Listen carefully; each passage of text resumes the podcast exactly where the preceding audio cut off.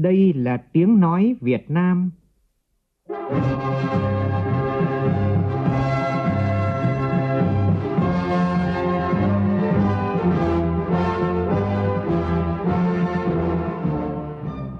là tiếng nói Việt Nam,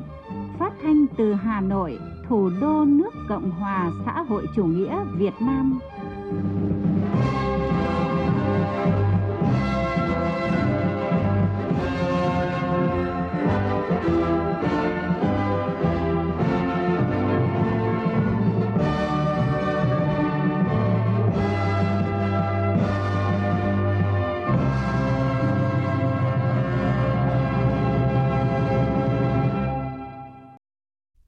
Biên tập viên Hùng Cường xin kính chào quý vị và các bạn. Mời quý vị và các bạn nghe chương trình Thời sự đêm của Đài Tiếng Nói Việt Nam với những nội dung chính sau đây.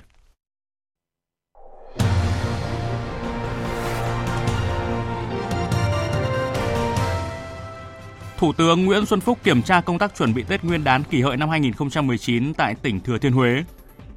Nhiều hoạt động chăm lo Tết diễn ra ở các địa phương trong cả nước. Quảng Ngãi bắt đối tượng lừa 35 tỷ đồng của hơn 100 người dân trong phần tin thế giới, Tổng thống Pháp lên án người biểu tình áo vàng tấn công văn phòng phát ngôn viên chính phủ. Sập hầm đào vàng ở Afghanistan, ít nhất 30 người chết.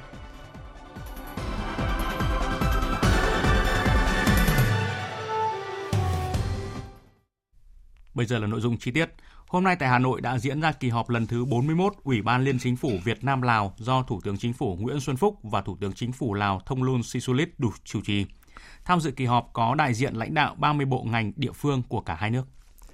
Tại cuộc họp, hai bên nhất trí cao về phương hướng hợp tác năm nay, trong đó tập trung tiếp tục tăng cường các trụ cột hợp tác về chính trị, đối ngoại, quốc phòng, an ninh, trao đổi kinh nghiệm xây dựng chính sách, ổn định kinh tế vĩ mô, phát triển bền vững, nâng cao tính kết nối và bổ trợ giữa hai nền kinh tế. Đặc biệt trong lĩnh vực giao thông và năng lượng, phối hợp giả soát cải thiện môi trường kinh doanh, đầu tư, hạ tầng kết nối giao thông, tạo điều kiện thuận lợi hơn nữa cho doanh nghiệp, phấn đấu đưa kim ngạch thương mại song phương năm nay tăng ít nhất 10%.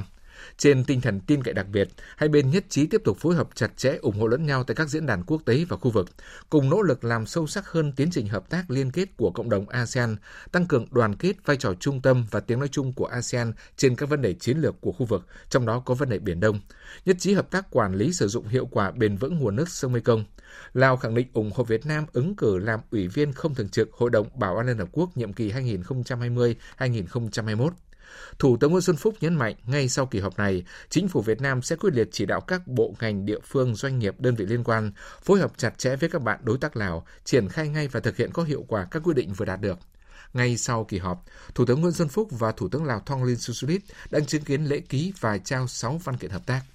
Trong chiều nay, Tổng Bí thư Chủ tịch nước Nguyễn Phú Trọng, Chủ tịch Quốc hội Nguyễn Thị Kim Ngân đã tiếp Thủ tướng Chính phủ nước Cộng hòa Dân chủ Nhân dân Lào Thông Luân Sisulit nhân dịp sang dự kỳ họp lần thứ 41 Ủy ban Liên Chính phủ Việt Nam Lào. Tại buổi tiếp, Tổng Bí thư Chủ tịch nước Nguyễn Phú Trọng đề nghị hai chính phủ phối hợp chỉ đạo các bộ ngành địa phương doanh nghiệp chủ động tích cực phối hợp triển khai có hiệu quả các nội dung thỏa thuận tại kỳ họp lần thứ 41 Ủy ban Liên Chính phủ Việt Nam Lào, trong đó đi sâu trao đổi thông tin kinh nghiệm về công tác xây dựng Đảng, xây dựng hệ thống chính trị tinh gọn hiệu lực hiệu quả, phát triển kinh tế xã hội, phối hợp chặt chẽ về quốc phòng an ninh đối ngoại, tập trung tìm các giải pháp tháo gỡ những khó khăn vướng mắc để nâng cao hiệu quả hợp tác về kinh tế, đầu tư, thương mại, văn hóa, giáo dục, khoa học kỹ thuật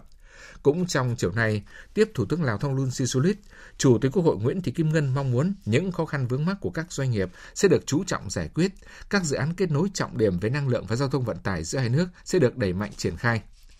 Hai Thủ tướng chỉ đạo các bộ ngành hai bên phối hợp triển khai hiệu quả bản ghi nhớ về dự án công trình nhà Quốc hội Lào để bảo đảm chất lượng và tiến độ của dự án rất quan trọng này, kịp khánh thành trước Đại hội 11 của Đảng Nhân dân Cách mạng Lào. Sáng nay tại Hà Nội diễn ra buổi gặp mặt kỷ niệm 40 năm ngày chiến thắng chiến tranh bảo vệ biên giới Tây Nam của Tổ quốc và cùng quân dân Campuchia chiến thắng chế độ diệt chủng.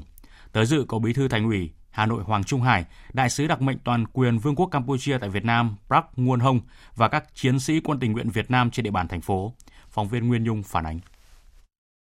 Tại buổi lễ, bà Nguyễn Lan Hương, trưởng ban dân vận Thành ủy Hà Nội cho biết, thời gian tới Liên hiệp các tổ chức hữu nghị thành phố và Hội hữu nghị Việt Nam Campuchia thành phố Hà Nội sẽ tăng cường hơn nữa quan hệ đoàn kết, hữu nghị truyền thống, vun đắp cho mối quan hệ hai nước phát triển tốt đẹp, mãi mãi xanh tươi, đời đời bền vững vì lợi ích của nhân dân hai nước. Cán bộ chiến sĩ quân tình nguyện và chuyên gia Việt Nam không bao giờ quên sự che chở, đùm bọc sát cánh bên nhau của cán bộ, chiến sĩ và nhân dân Campuchia.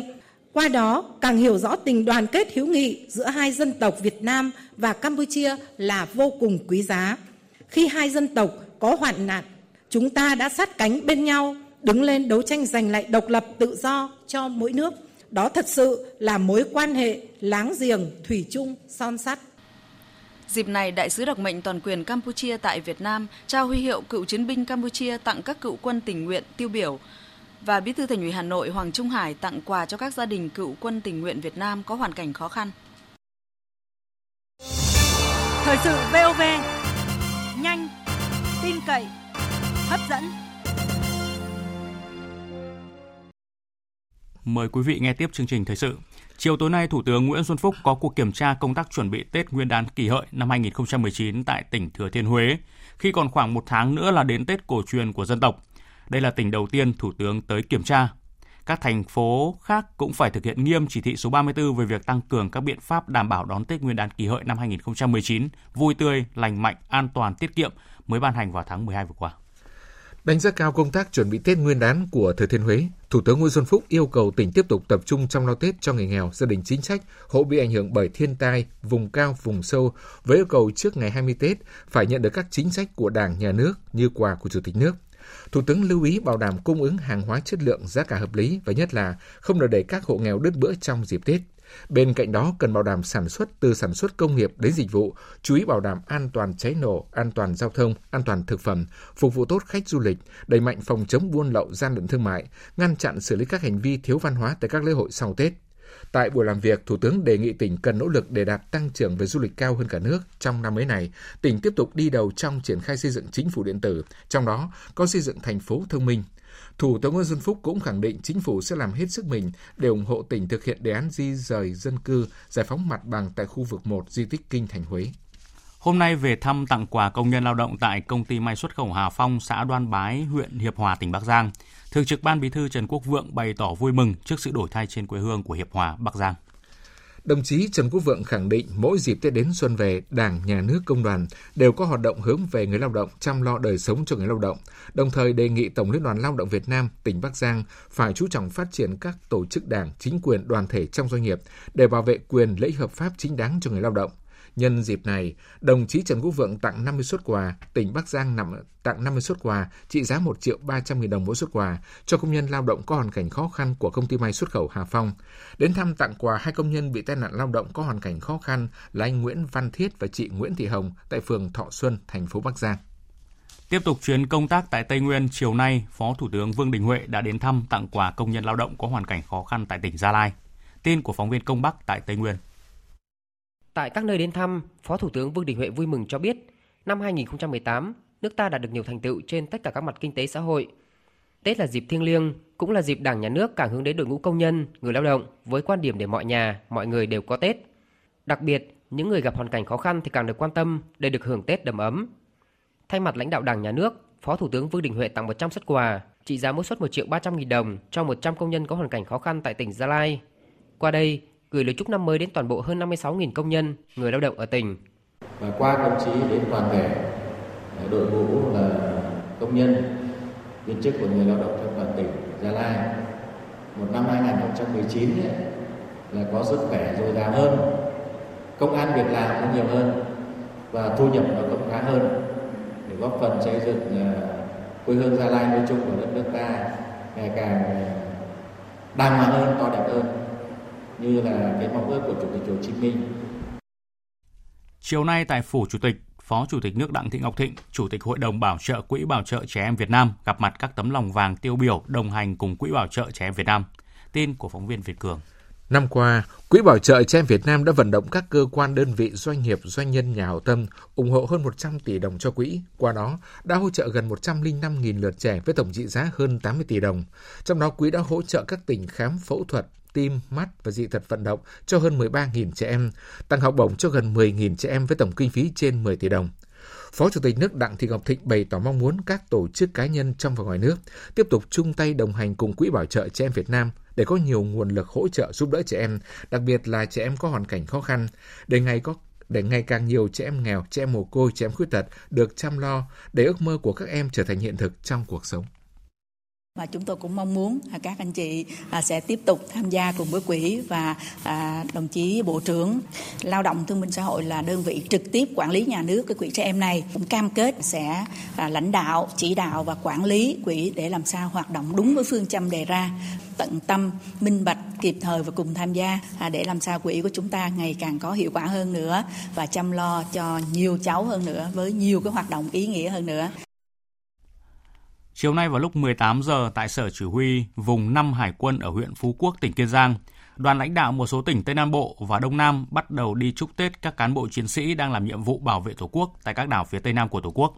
Trong thời gian 6 ngày, đoàn sẽ đi chúc Tết cán bộ chiến sĩ đang làm nhiệm vụ tại 5 quần đảo lớn trong vùng. Phóng viên Tranh Tuy, thường trú khu vực đồng bằng sông Cửu Long phản ánh. Trưởng Đô đốc Ngô Văn Thuân, chính ủy vùng 5 Hải quân cho biết Vùng biển Tây Nam có vị trí địa lý kinh tế chính trị rất thuận lợi cho dân cư sinh sống, xây dựng các cơ sở dịch vụ nghề cá, cũng như xây dựng thế trận chiến tranh, nhân dân và an ninh nhân dân trên biển. Do đó, bất cứ thời điểm nào, các lực lượng đóng quân trên địa bàn luôn sẵn sàng chiến đấu để bảo vệ sự bình yên của Tổ quốc. Cán bộ chiến sĩ vùng 5 cũng nguyện sẽ đem hết sức mình để làm tốt hơn và tốt hơn nữa, tiếp tục là quán triệt nắm chắc cái tình hình nhiệm vụ xây dựng vùng à, Lâm Hải quân cách mạng chính quy tinh nhuệ hiện đại đoàn kết hiệp đồng à, gắn bó mật thiết hơn với cấp ủy chính quyền nhân dân các địa phương cũng như các cơ quan đơn vị trong và ngoài quân đội để hoàn thành xuất sắc nhiệm vụ làm nòng cốt để bảo vệ vững chắc chủ quyền biển đảo Tây Nam của Tổ quốc xứng đáng với lòng tin yêu của Đảng của nhân dân và của cấp ủy chính quyền các địa phương đã dành cho cán bộ chiến sĩ hải quân hôm nay.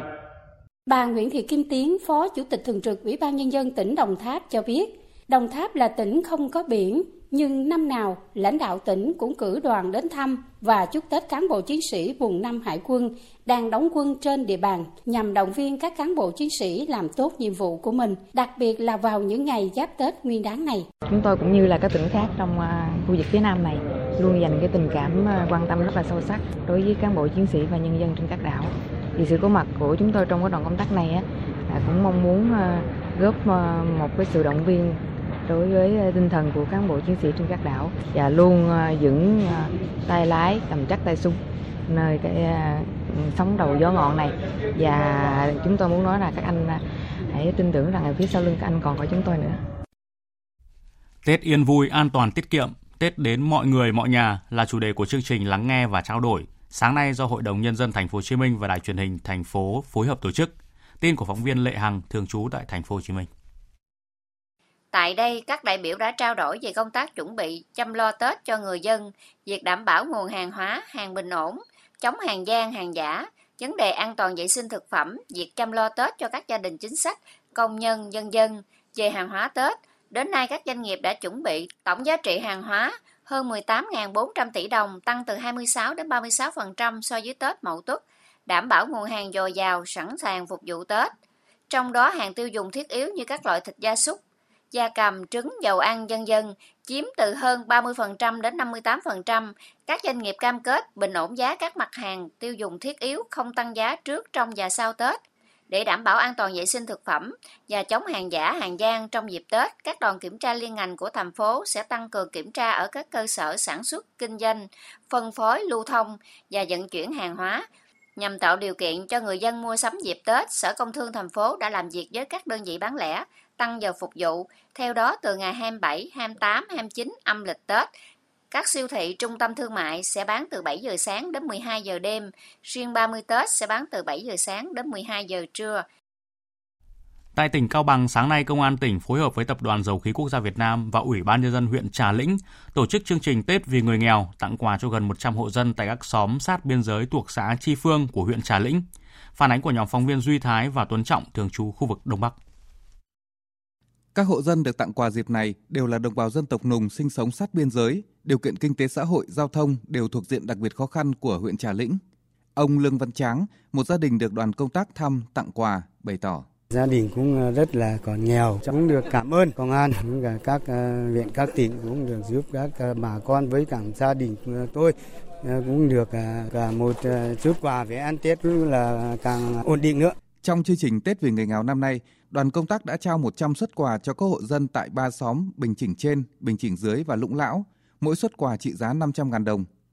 Đại tá Lê Trầm, trưởng phòng công tác Đảng và Chính trị, Công an tỉnh Cao Bằng cho biết, đây là hoạt động thường niên của Công an tỉnh Cao Bằng trong 20 năm qua, góp phần hỗ trợ bà con đón Tết vui vẻ, đầm ấm. Thực hiện cái chương trình Tết vì người nghèo thì hôm nay đến với bà con mà sát biên giới nhằm hỗ trợ bà con một phần và cũng rất là mong muốn bà con có một cái Tết là đầm ấm sum họp. Ở trên cơ sở đấy để bà con đoàn kết cùng nhau làm ăn, bảo vệ cái biên giới, bảo vệ ờ, làng xóm mình, đảm bảo giữ vững cái an ninh chính trị và trật tự an toàn xã hội. Từ nay đến sát Tết Nguyên đán kỷ hợi, các đoàn công tác của tỉnh Cao Bằng cũng có kế hoạch thăm tặng quà Tết những gia đình đặc biệt khó khăn tại các huyện Bảo Lạc và Bảo Lâm. Sở Nội vụ thành phố Đà Nẵng vừa công bố kết quả điểm thi tuyển công chức tại các sở ban ngành và Ủy ban nhân dân quận huyện thuộc Ủy ban nhân dân thành phố năm 2018 trên cổng thông tin điện tử của đơn vị. Tin của phóng viên Đài Tiếng nói Việt Nam thường trú khu vực miền Trung. Sau khi chấm lại toàn bộ hơn 700 bài thi viết môn kiến thức chung và nghiệp vụ chuyên ngành của các thí sinh tham dự kỳ thi tuyển công chức thành phố Đà Nẵng năm 2018, có một số bài thi thay đổi điểm ở phần tự luận. Theo đó, có 75 người dự kiến trúng tuyển kỳ thi công chức, 11 bài thi bị loại vì vi phạm nội quy kỳ thi tuyển công chức. Sở Nội vụ thành phố Đà Nẵng đề nghị các thí sinh có yêu cầu chấm phúc khảo thì nộp đơn về văn phòng của sở từ ngày 6 tháng 1 đến ngày 20 tháng 1. Ông Nguyễn Đình Thuận, Phó Hiệu trưởng phụ trách trường chính trị thành phố Đà Nẵng, đơn vị được lãnh đạo thành phố giao chủ trì việc chấm lại bài thi cho biết trường chính trị thành phố Đà Nẵng đã tổ chức các thầy cô có kinh nghiệm lâu năm trong công tác chấm thi, đặc biệt là các thầy cô đã dạy các cái chương trình đào tạo bồi dưỡng liên quan đến công chức viên chức để tổ chức chấm thi. Thì việc chấm thi thực hiện đúng theo các cái quy định liên quan đến công tác chấm thi thi tuyển công chức viên chức. Kết quả chấm cũ với kết quả chấm lại hầu như có cái sự tương đồng, không có cái sự chênh lệch gì quá lớn đối với cái bài thi của giữa hai bên, không có cái điểm là chênh lệch quá 10% theo như quy định. Phòng Cảnh sát Kinh tế Công an tỉnh Quảng Ngãi đã bắt được đối tượng Trần Việt Thành, vì có hành vi lừa đảo chiếm đoạt tài sản hàng chục tỷ đồng của hơn 100 người dân. Tin chi tiết như sau. Trần Việt Thành, sinh năm 1983, trú tại tổ 9, phường Trần Phú, thành phố Quảng Ngãi, là giám đốc công ty cổ phần phát triển và đầu tư TVT. Ngoài ra, Phòng Cảnh sát Kinh tế còn bắt Nguyễn Hồng Giang, sinh năm 1990, trú tại thôn Gia Hòa, xã Đức Thắng, huyện Mộ Đức, Quảng Ngãi, là nhân viên của công ty. Cả hai đối tượng bị bắt để điều tra hành vi lừa đảo chiếm đoạt tài sản. Theo điều tra ban đầu, hai đối tượng Thành và Giang mặc dù biết rõ công ty kinh doanh không hiệu quả, không có khả năng trả nợ, nhưng cả hai vẫn đưa ra thông tin giả để huy động vốn của nhiều người, sau đó không thanh toán gốc và lãi cho họ. Từ năm 2012 đến năm 2018, Thành và đồng bọn đã huy động và chiếm đoạt của 107 người gửi với tổng số tiền là 35 tỷ đồng. Cơ quan chức năng đang tiếp tục điều tra làm rõ vụ việc. Cơ quan Cảnh sát điều tra Công an tỉnh Cà Mau ngày hôm nay cho biết đã khởi tố vụ án, khởi tố bị can và bắt tạm giam hai bị can, nguyên là cán bộ phòng khám đa khoa khu vực Sông Đốc, huyện Trần Văn Thời, tỉnh Cà Mau để điều tra về hành vi tham ô tài sản. Hai bị can bị bắt tạm giam là Phan Phương Đông, 55 tuổi, nguyên trưởng phòng khám đa khoa khu vực Sông Đốc và Đỗ Minh Thống, 41 tuổi, nguyên kế toán trưởng của phòng khám này. Cả hai người đều ở thị trấn Sông Đốc, huyện Trần Văn Thời. Theo kết quả điều tra ban đầu, từ năm 2006 đến năm 2012, lợi dụng chức vụ của mình, Phan Phương Đông đã chỉ đạo cán bộ nhân viên của phòng khám sử dụng biên lai like tự mua để thu viện phí, đồng thời chỉ đạo Đỗ Minh Thống không báo cáo, thống kê số tiền thu viện phí bằng biên lai like tự mua vào tài liệu kế toán, không trích nộp 35% số tiền thu viện phí vào ngân sách, gây thiệt hại trên 350 triệu đồng. Ngoài ra, trong giai đoạn từ năm 2009 đến 2014, Đỗ Minh Thống đã lập chứng từ khống kê thêm tiền dầu chạy máy phát điện để thanh toán lấy tiền sử dụng cá nhân và được Phan Phương Đông ký xác nhận chứng từ. Hành vi này đã tạo điều kiện cho Thống chiếm đoạt trên 137 triệu đồng. Kết quả điều tra cho thấy từ tháng 1 năm 2006 đến tháng 12 năm 2015, Đỗ Minh Thống đã không thực hiện đúng chức trách nhiệm vụ được giao, không cập nhật đầy đủ số liệu thu chi thanh quyết toán các nguồn kinh phí của đơn vị, nhận kinh phí về không nhập quỹ, lập chứng từ khống hợp thức thủ tục thanh toán chiếm đoạt trên 800 triệu đồng. Trong đó, chiếm đoạt kinh phí hoạt động trên 360 triệu đồng, chiếm đoạt lương y tế ấm chiếm đoạt lương y tế ấp khóm 50 triệu đồng và chiếm đoạt tiền bảo hiểm y tế 387 triệu đồng. Hiện vụ việc đang được lực lượng chức năng điều tra làm rõ. Đội cảnh sát giao thông số 7 phòng cảnh sát giao thông công an thành phố Hà Nội ngày hôm nay xác nhận đơn vị đang phối hợp với đội cảnh sát giao thông trật tự cơ động, đội cảnh sát điều tra và công an phường Kiến Hưng của quận Hà Đông hướng dẫn phân luồng khẩn trương khám nghiệm hiện trường tai nạn giao thông nghiêm trọng làm hai người tử vong tại phường Kiến Hưng. Theo thông tin ban đầu, vào khoảng 14 giờ 30 phút chiều nay, tại khu vực vòng xuyến Mậu Lương, phường Kiến Hưng, quận Hà Đông, Hà Nội, xe ô tô mang biển kiểm soát 30A 54275 mất lái va chạm với ô tô mang biển kiểm soát 30A 62047 đang lưu thông cùng chiều, rồi tiếp tục va chạm ba xe máy khác. Ngay sau khi xảy ra vụ tai nạn, lái xe ô tô mang biển kiểm soát 30A 54275 đã rời khỏi hiện trường, còn các nạn nhân được người dân đưa đi cấp cứu tại bệnh viện gần đó. Lực lượng chức năng đã lấy lời khai của lái xe điều khiển ô tô biển kiểm soát 30A 62047 và các nhân chứng tại hiện trường. Còn tại thành phố Hồ Chí Minh, hôm nay cũng xảy ra một số vụ tai nạn giao thông nghiêm trọng, khiến một người tử vong và một số người bị thương. Vào khoảng 15 giờ chiều nay, một chiếc xe ben chở cát lưu thông trên quốc lộ 22 hướng từ quận 12 về huyện Củ Chi đã bất ngờ va chạm với hai chiếc xe máy băng qua đường, khiến một người tử vong, hai người trong tình trạng nguy kịch.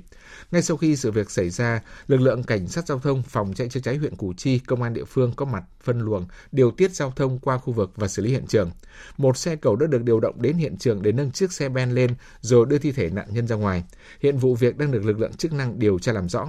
Còn vào lúc 17 giờ chiều nay, xe tải mang biển số thành phố Hồ Chí Minh lưu thông trên quốc lộ 1 hướng An Sương đi vòng xoay An Lạc. Khi đến đoạn giao với đường liên khu 45 phường Bình Hưng Hòa B, quận Bình Tân, xe tải tông 5 xe máy đang sang đường. Vụ va chạm khiến một xe máy bị cuốn vào gầm xe, bốn xe máy khác ngã nhào ra đường. Một phụ nữ bị thương nặng phải đưa đi cấp cứu, hơn 6 nạn nhân còn lại may mắn bị thương nhẹ tinh thần hoảng loạn. Đến 17 giờ 30 phút, hiện trường tai nạn đã được giải quyết xong, giao thông qua khu vực trở lại bình thường.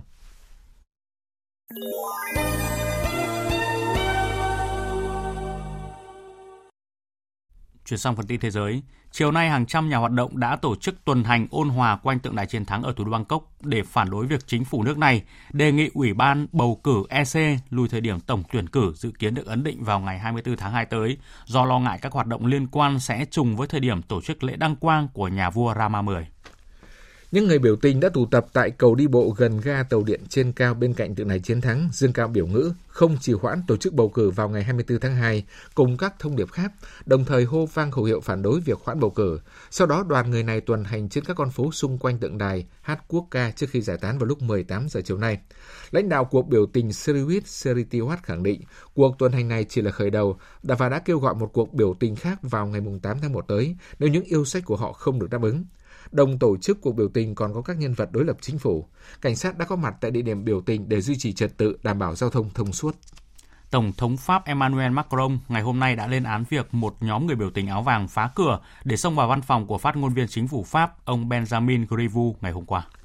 Trên mạng xã hội Twitter, ông Macron cho rằng những người bảo vệ nước Pháp, những người đại diện cho nước Pháp, những biểu tượng của nước Pháp đang bị tấn công. Tổng thống Pháp coi đây là hành vi vô cùng thô bạo nhằm vào nền Cộng hòa. Trước đó, ông Rivu cho biết khoảng 10 người mặc một mặc đồ đen cùng một số người khoác áo vàng đã dùng một xe xây dựng nhỏ để phá cửa vào tòa nhà chính phủ. Họ cũng phá vỡ nhiều cửa sổ và làm hư hại một số ô tô. Ông Rivu và đồng nghiệp đã phải chạy qua lối cổng hậu và lánh nạn trong một khách sạn gần đó. Cuộc biểu tình hôm qua của phong trào biểu tình áo vàng ở Pháp đã bước sang tuần thứ 8 và lan rộng khắp cả nước. Theo Bộ trưởng Nội vụ Christopher Gastane, khoảng 50.000 người đã tham gia biểu tình khắp nước Pháp trong ngày hôm qua. Nhiều vụ đụng độ với lực lượng an ninh đã xảy ra tại các thành phố lớn. Lần đầu tiên tại Paris, phe áo vàng tấn công vào trụ sở của phát ngôn viên chính phủ, biểu tượng của nền Cộng hòa Pháp.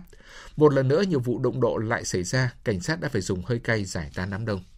Hôm nay, các thủ lĩnh thuộc phiến quân Hồi giáo Taliban cho biết lực lượng này sẽ không tham dự cuộc hòa đàm được lên kế hoạch từ trước với Mỹ diễn ra tại Ả Rập Xê Út trong tháng này và muốn thay đổi địa điểm sang Qatar. Đây được xem là hành động né tránh lời kêu gọi của Riyadh đưa ra các đại diện của chính phủ Afghanistan tham gia đàm phán.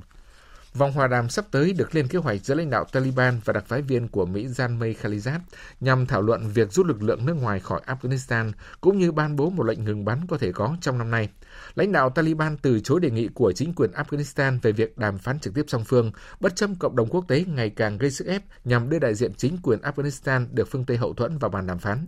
Taliban muốn di chuyển địa điểm đàm phán sang Qatar, thành trì chính trị của nhóm phiến quân này, và cũng là địa điểm diễn ra các cuộc đàm phán trước đó. Người phát ngôn Taliban Zabibuha Muazzid đã xác nhận nhóm phiến quân này đã quyết định hủy cuộc gặp ở Ả Rập Xê Út, song không nêu thông tin về địa điểm mới. Hiện Đại sứ quán Mỹ tại Afghanistan chưa đưa ra phát biểu gì liên quan thông tin này. Bộ trưởng nội các Bangladesh Mohammad Safiul Alam ngày hôm nay công bố danh sách nội các mới gồm 47 thành viên. Phát biểu tại cuộc họp báo, ông Alam cho biết nội các mới gồm 25 bộ trưởng, trong đó có Thủ tướng Sheikh Hasina, 19 quốc vụ khanh và 3 thứ trưởng. Theo ông Alam, Thủ tướng Hasina đã bổ nhiệm 31 nhân vật mới vào bộ máy nội các của bà. Theo kế hoạch, 47 thành viên nội các sẽ làm lễ nhậm chức vào chiều 7 tháng 1 giờ địa phương tại phủ Tổng thống. Sau lời tuyên bố bất ngờ rút quân khỏi Syria của Tổng thống Mỹ Donald Trump cách đây hơn 2 tuần, có vẻ như giới chức nước này đang cố gắng tìm cách trấn an đồng minh Mỹ,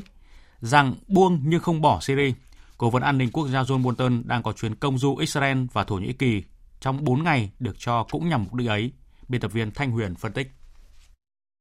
Có thể nói kế hoạch rút quân của Mỹ khỏi Syria đến nay vẫn khiến dư luận đặt ra nhiều câu hỏi.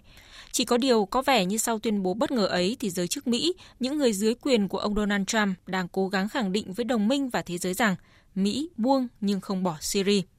Điều này có thể thấy khi trong chuyến thăm Israel lần này, Cố vấn an ninh quốc gia Mỹ John Bolton được cho là mang sứ mệnh chấn an đồng minh về quyết định rút quân khỏi Syria của Tổng thống Donald Trump, đồng thời tái khẳng định chính sách của Mỹ đảm bảo an ninh cho Israel là ưu tiên hàng đầu.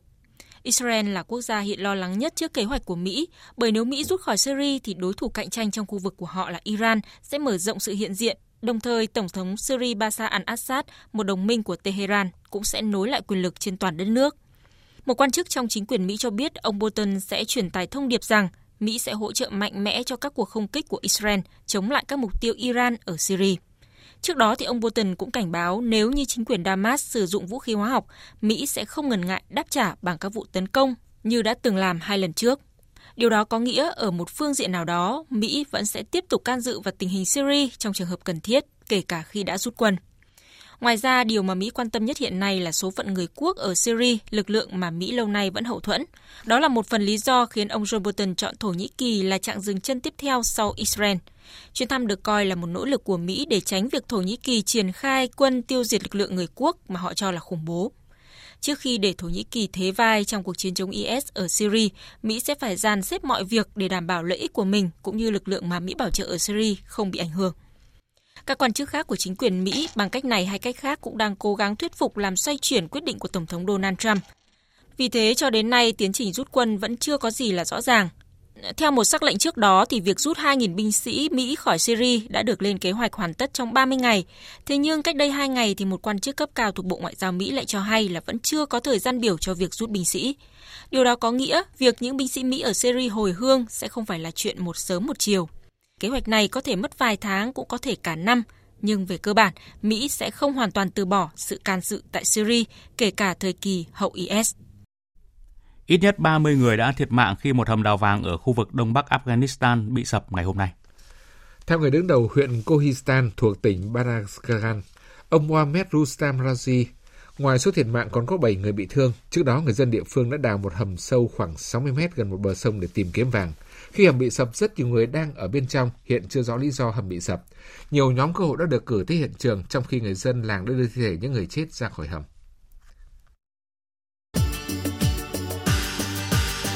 Dự báo thời tiết Trung tâm Dự báo Khí tượng Thủy văn Quốc gia cho biết, do ảnh hưởng của hội tụ trong đới gió Tây trên cao kết hợp với không khí lạnh tăng cường yếu vào ngày mùng 8 và mùng 9 tháng 1, nên từ chiều tối và đêm mai đến đêm ngày 9 tháng 1 ở các tỉnh Bắc Bộ có mưa mưa vừa, có nơi mưa to và rông. Riêng các tỉnh Tây Bắc và vùng núi phía Bắc có nơi mưa to. Vùng mưa bắt đầu ở các tỉnh Tây Bắc, sau đó sẽ lan sang các tỉnh ở khu vực Việt Bắc, Đông Bắc và Đồng bằng Bắc Bộ. Mưa vừa có nơi mưa to tập trung vào đêm mùng 8 và ngày mùng 9 tháng 1 với lượng mưa khoảng 30 đến 60 mm, có nơi trên 70 mm. Lưu ý là trong cơn rông có khả năng xảy ra lốc xét và gió giật mạnh. Và sau đây sẽ là phần dự báo chi tiết các khu vực đêm nay và ngày mai. Phía Tây Bắc Bộ nhiều mây có mưa vài nơi, riêng khu Tây Bắc chiều tối có mưa, mưa rào rải rác và có nơi có rông, gió nhẹ, trời rét, nhiệt độ từ 16 đến 23 độ. Phía Đông Bắc Bộ nhiều mây, có mưa rào và có nơi có rông, gió Đông Bắc cấp 2, cấp 3, trời rét, vùng núi có nơi có rét đậm, nhiệt độ từ 15 đến 22 độ, vùng núi có nơi thấp nhất từ 12 đến 15 độ. Các tỉnh từ Thanh Hóa đến Thừa Thiên Huế nhiều mây, có mưa rào vài nơi, gió Bắc đến Tây Bắc cấp 2, cấp 3, trời rét, nhiệt độ từ 17 đến 24 độ. Các tỉnh ven biển từ Đà Nẵng đến Bình Thuận có mưa rào và rông vài nơi, gió Đông Bắc cấp 2, cấp 3, nhiệt độ từ 21 đến 29 độ, phía Nam từ 24 đến 31 độ. Tây Nguyên có mưa rào và có nơi có rông, gió Đông Bắc đến Đông cấp 2, cấp 3, nhiệt độ từ 18 đến 29 độ. Nam Bộ đêm không mưa, ngày nắng, nhiệt độ từ 23 đến 34 độ, riêng miền Đông có nơi cao nhất trên 34 độ. Khu vực Hà Nội nhiều mây, đêm và sáng sớm có mưa nhỏ, gió nhẹ, trời rét, nhiệt độ từ 15 đến 22 độ. Tiếp theo là dự báo thời tiết biển, vịnh Bắc Bộ và vùng biển từ Quảng Trị đến Cà Mau có mưa rào và có nơi có rông, tầm nhìn xa trên 10 km, gió Đông Bắc cấp 4, cấp 5. Vùng biển từ Cà Mau đến Kiên Giang bao gồm cả Phú Quốc và Vịnh Thái Lan có mưa rào và rông vài nơi, tầm nhìn xa trên 10 km, gió Đông cấp 4. Khu vực Bắc Biển Đông có mưa vài nơi, tầm nhìn xa trên 10 km, gió Đông Bắc cấp 5. Riêng khu vực phía Đông Bắc có lúc cấp 6, giật cấp 7, cấp 8 khu vực giữa và Nam Biển Đông và khu vực quần đảo Hoàng Sa thuộc thành phố Đà Nẵng, khu vực quần đảo Trường Sa thuộc tỉnh Khánh Hòa có mưa rào và rông vài nơi, tầm nhìn xa trên 10 km, gió Đông Bắc cấp 4, cấp 5. Những thông tin thời tiết vừa rồi đã kết thúc chương trình Thời sự đêm của Đài Tiếng Nói Việt Nam. Chương trình do các biên tập viên Hùng Cường, Lan Anh biên soạn và thực hiện với sự tham gia của phát thanh viên Hùng Sơn, kỹ thuật viên Uông Biên, chịu trách nhiệm nội dung Giang Trung Sơn.